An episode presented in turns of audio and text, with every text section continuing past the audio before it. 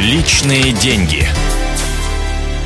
Здравствуйте! Сегодня ваш финансовый консультант, я Нигина Бероева. Поговорим о золоте. Во все времена золото считалось самым надежным вложением.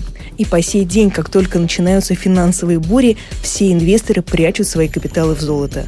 Как же нам, простым гражданам, заработать на презренном металле? Вариантов есть несколько. Во-первых, слитки. Слитки сегодня можно купить практически в каждом втором банке. Причем в разной фасовке, от грамма до килограмма. Золотые слитки, конечно, будут радовать глаз и греть душу. Но прибыль они смогут принести только через много лет. Отличный вариант для наследства, но заработать самому вряд ли удастся. Дело в том, что при покупке золота в слитках вам придется платить 18% НДС а при продаже этот налог не возвращается. Более реальный способ заработать на золоте – обезличенный вклад. Суть проста. Вы приносите в банк деньги, вам их там меняют на золото или на другой драгоценный металл. Правда, на руки вы получаете только документальное подтверждение, что в банке на вашем счету на ваше имя зарезервировано столько-то золота.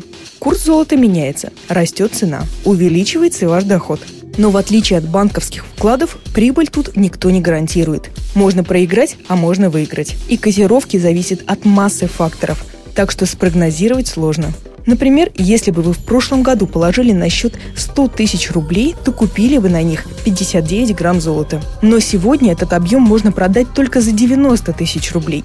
Получается убыток 10 тысяч. А вот те, кто купил золотишко на те же 100 тысяч рублей, но в самом начале 2014 года, сейчас заработали уже 14 тысяч рублей. Но последние деньги в такие предприятия точно не стоит вкладывать. До встречи. И помните, деньги лишними не бывают.